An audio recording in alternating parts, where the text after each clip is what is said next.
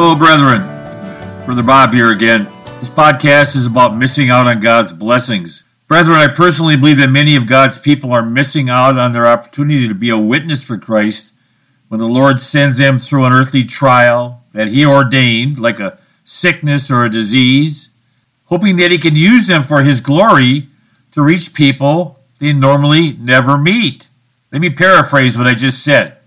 Maybe the next time you find yourself going through a difficult hardship in life, or find yourself being treated unfairly, instead of grumbling or worrying or getting angry, you might want to look around to see if it is the Lord who sent you on this difficult journey because he has a lost soul he is trying to reach with the message of Christ, and he would like to use you to do that for him. It seems like most times when someone in the church gets sick or finds out that they have some disease or some ailment, the very first thing they ask for is prayer to be healed. And most times when someone in the church is treated unfairly, their first reaction is not to go with the flow and look for an opportunity to witness to a lost person. Their first reaction normally is, life's not fair. Now, I'm not going to get into it right now, but if anyone had the right to say life's not fair, it was our Savior. Thank God he handled his unfair situation better than most. In my 40, 40 years of being a believer, I have never ever heard a pastor say something like, I just found out that Sister Dorothy has cancer. Let's pray that Sister Dorothy uses disease to bring someone to the Lord. It just does not usually go that way. Most believers are so self centered and self focused in their thinking that normally the very first thing they think about when they get sick or get a disease is themselves. Now, not to brag or boast for myself, but what I'm going to share next, I share only so that none of you can say, but Brother Bob, how could you possibly know what this experience is like unless you go through it yourself? Well, I have been through a very, very serious disease myself. Because my wife and I have always been very spiritually focused, Christ centered believers, when we found out that I had a tumor in my lung a few years back, we were prepared for whatever journey that the Lord was going to send us through. Before I began this new journey, I knew that my walk with the Lord was good. And I knew I had no unconfessed lingering sins in my life, so I, I knew my Heavenly Father was not disciplining me. A little interjection here.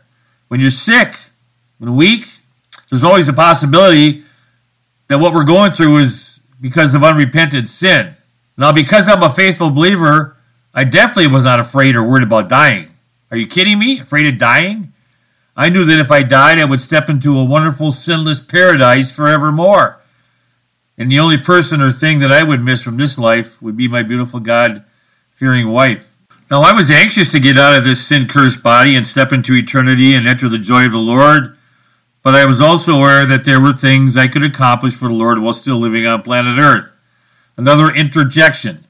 I truly believe that many of God's children have so much time and energy and finances and feelings invested deep into the things of the world that they actually do not want to die and leave it all behind. So once I found out that I had a tumor, my immediate and continual prayer was, Lord, please have me to be faithful in being a great testimony for Christ as we go through this. Now, in all reality, that is always my prayer in life. I am continually asking the Lord to use me in whatever way is necessary. That's a scary prayer to be asking for, but I do it. Well, the journey that my wife and I went on as we traveled through this medical situation was a blessing. Along the way, the wife and I got to share the message of Christ with people we never would have met if I had not gotten this tumor in my lung. And we met some incredible, unsaved people. Great chances to share about creationism and the love of God who hung on nails and died for them. Another interjection. Brethren, as heaven bound children of God, our earthly goals when we go through a physical or medical hardship should not be to be so focused and concerned about hanging on to this life that we forget to do those things which will matter in the next life. Now, as I went through my medical hardship, there were no miraculous healings, and there were no supernatural events that took place. And I'm not sure if anyone I witnessed even got saved, but I know that the Lord was pleased with the way I handled myself through this trial because of the witness opportunities and because of my lack of a fear of dying during this whole ordeal.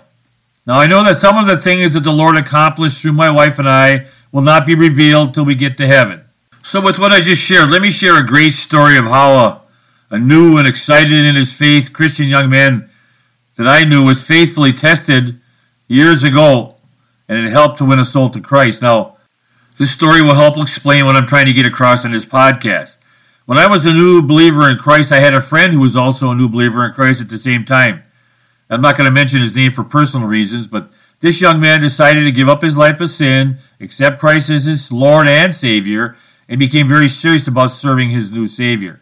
He sold his worldly stuff, got rid of the drugs, the sexual immorality, got rid of all that wickedness in his life, and even signed up to join a local missionary Bible school. He was truly dedicated and genuinely dedicated to serving the Lord. The Lord had definitely got hold of his heart and mind. One night, this young in the Lord believer was at a Wednesday night Bible study and he became violently ill with a very high fever. He was rushed off to the local emergency room. The doctors and nurses took his temperature, checked his vitals, drew some blood in a quest to try to find out what was causing him to have this high fever. And after the doctors and nurses had done their jobs, they left this young Christian man alone in a room waiting to get his test results back. And while this young Christian believer was sitting in a small room waiting for his test to come back, he began praying, Lord, I know you are a loving Father and you have me here for a reason. Lord, please use me any way you want to. While this young believer was praying in his room, a nurse came into the room and noticed him praying. And this male nurse said, I see that you believe in God. I too have been on a journey to find the Lord. Maybe you can help me figure some stuff out. And when this young Christian man heard what this nurse asked him, he knew right away why the Lord had given him a fever. God desired to use this new Christian as a witness. This new believer in Christ had immediately shared the gospel of Christ with this nurse, and as soon as he had finished witnessing to this nurse, his fever immediately went away. The nurse left, and the doctors came in a little while later and saw that the high fever had completely left this Christian man, and they were amazed. The doc- doctors double checked this young man's vital signs and declared him cured. This young Christian man then explained to the doctors that he believed that the Lord had brought him to the hospital for a single purpose. And now that that purpose was accomplished, the Christian man told the doctors the Lord had healed him. Now, one might think that this would be the end of this amazing journey for this new believer. However, the story gets better. You see, this new believer in Christ knew that he did not have any financial means to pay off this large medical bill. So he threw up a prayer to the Lord as he was leaving. He said, Lord, will you please take care of this? He left it at that. Spoiler alert. I think the prayer that this young man lifted up to God was totally unnecessary because I believe the Lord already had plans to pay this guy's medical bill off long before he even got sick, so long as a Christian man was faithful in the mission that the Lord sent him on. Anyways, as this young Christian man was standing at the billing desk working out a payment plan for his bill, this male nurse he had witnessed to came running down the hall. He said, I got it. I got it. He was all excited. I understand. I understand. Now I understand why Christ died for me at Calvary. And he thanked the young Christian man for sharing with him. So this young Christian man left the hospital knowing God had used him in a miraculous way.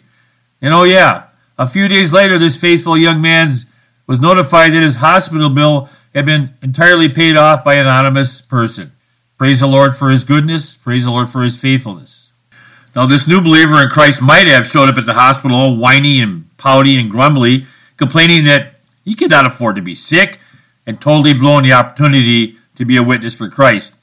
How many times in our lives have we blown what the Lord has planned for us because we were using our fleshly eyes and our fleshly mind instead of our spiritual eyes and our spiritual brain to look around at the situation we find ourselves in and see God's hand in it? Brethren, the Lord does not need us to accomplish His will. However, I do believe he enjoys trying to use his children to accomplish his will in this world.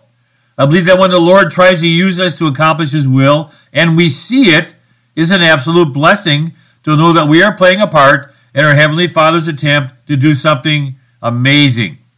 So, if you find yourself going through a trial of life or through something that's just not fair, quit whining and be about your Father's business. Make sure you're you have no sin in your life. If something comes up in your life, first thing you need to check is make sure you're dealing with your sin. The Bible says the Lord disciplines those who he loves. So make sure you're right with the Lord.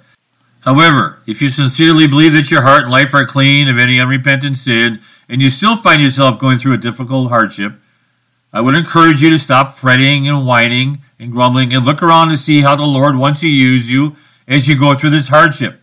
I can fill a library with all the books and magazines which have these amazing stories in them on how Christ used the believer to accomplish an amazing, miraculous thing. I could probably also fill, fill a library with the books of the people who blown the opportunity to be used Christ in an amazing way.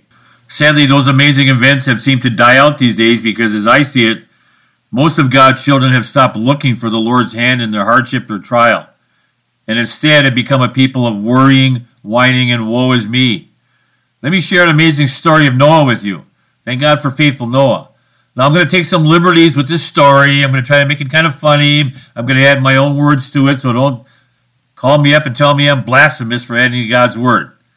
These are my words, not God's word. Again, I share this Noah story in my words in a way to be humorous and to lighten up the moment. Now, I believe that Noah did not have a clear idea of what he was actually getting into when the Lord told him what his plans were for mankind. Also, keep in mind the Lord clearly implied to Noah that he was going to be taking on this tremendous task in order to save himself, his family, and some animals.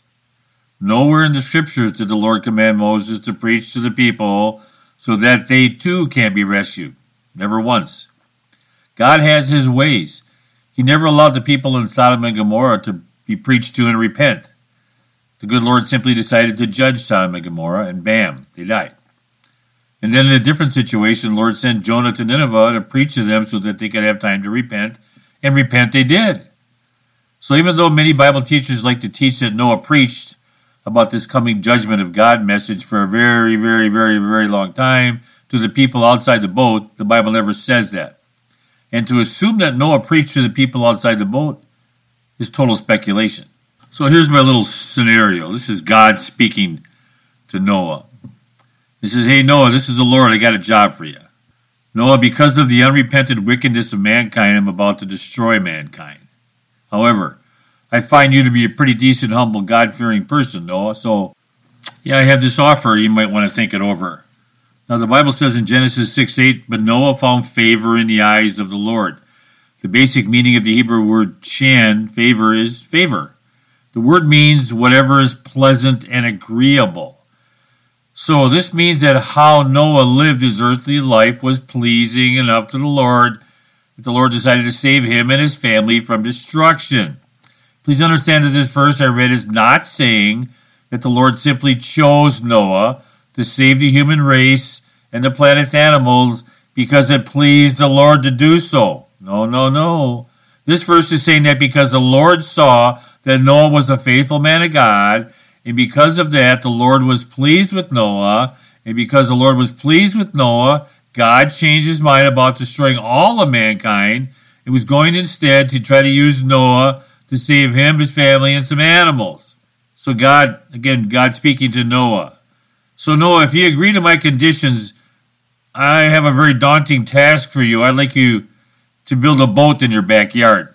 And again, Noah, I'm asking you to do this task because I would like to use it to save you and your family, which will in turn eventually save the human race. And in the process, we'd like to save a few animals too.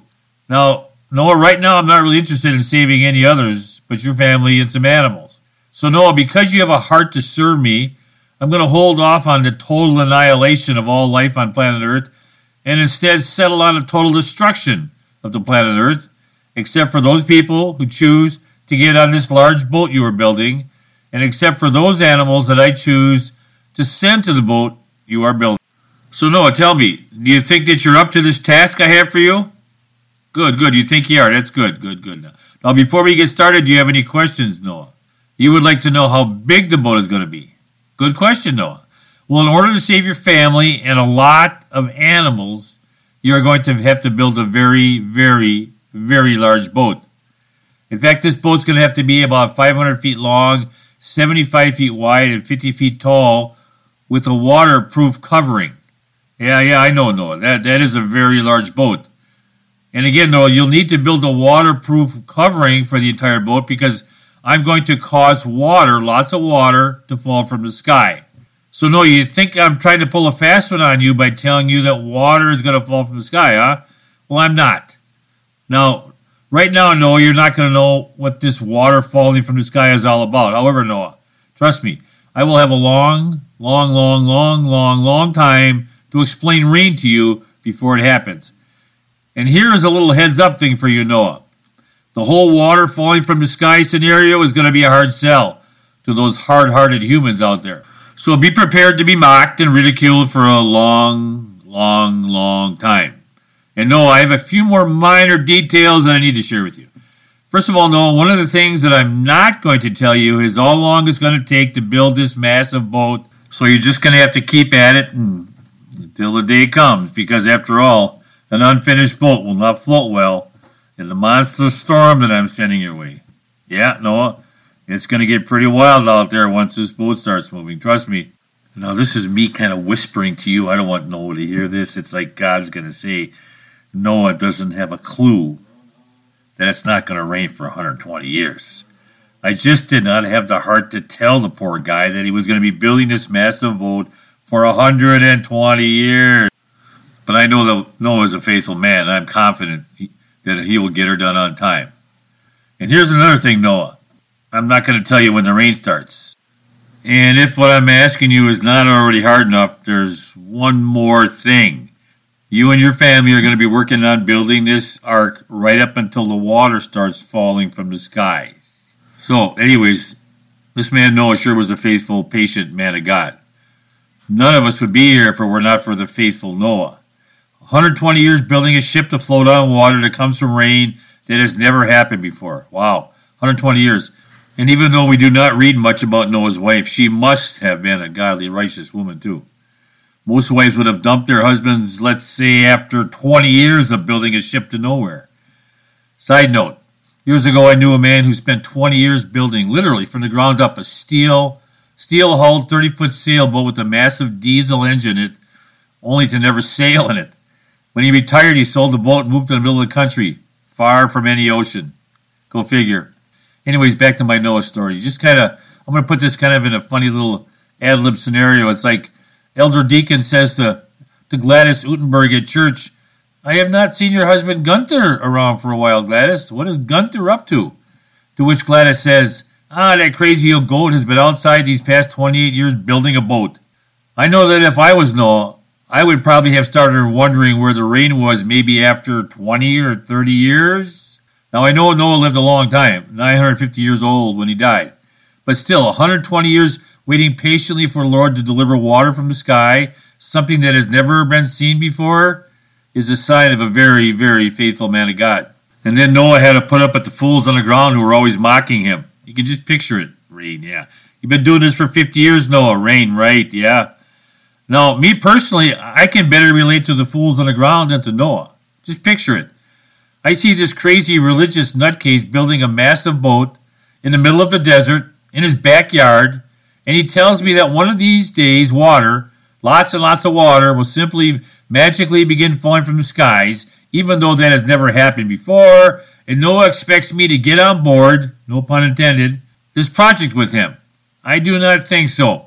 I will take my chances on the dry ground, Noah. Any man or woman needs a lot of faith to go through what Noah and his family went through for all those years. Now, faithful people like Abraham and Joseph and Moses never lived to see the Lord's promise to get the Israelites into the promised land, and yet they stayed faithful to the Lord. However, the testimony of their walks of faith are still shared over and over and over again by the people of the Lord in churches. At least the Lord allowed Noah to see God's will accomplished in this flood scenario. Now, because of time restraints, I'm going to jump thousands of years ahead the Apostle Paul's days. Now, time just does not permit me to go through the entire rigged and totally unjustified kangaroo court journey that the Apostle Paul went through. But because the Apostle Paul was faithful, instead of being whiny and grumbly, he was given the opportunity to witness to many rulers of the known world. The Apostle Paul could have initially simply paid his bail money, i.e., bribe money, and been back on the streets of the Middle East sharing the message of Christ with everyday person. But God had a bigger plan for the Apostle Paul. And instead, the Apostle Paul spent years going through this rigged kangaroo court system, getting an opportunity to share with people he never would have met if he never would have went through that system. I was blessed in my work life to travel to many new workplaces and many new work environments in my 40 plus years of being out there in the workforce. Moving around so much kind of made me into a traveling missionary employee and it allowed me to share my faith with thousands of people I would not have met if I had been working in one place for all those years.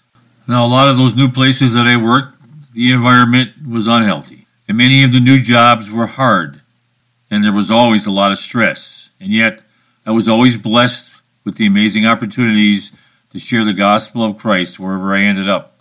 So the next time you find yourself in a situation that just does not seem fair, instead of grumbling and whining, look around and see if the Lord is trying to use you to reach someone with the message of Christ that you normally would never meet.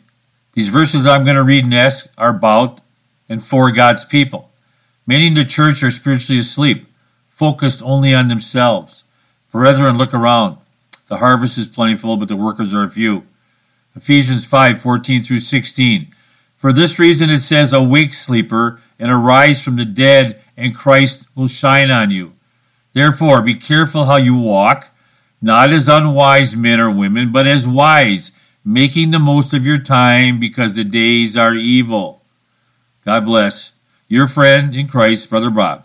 Now, again, you can reach me at brobobforhim at gmail.com. That's B R O B O B, number for him at gmail.com.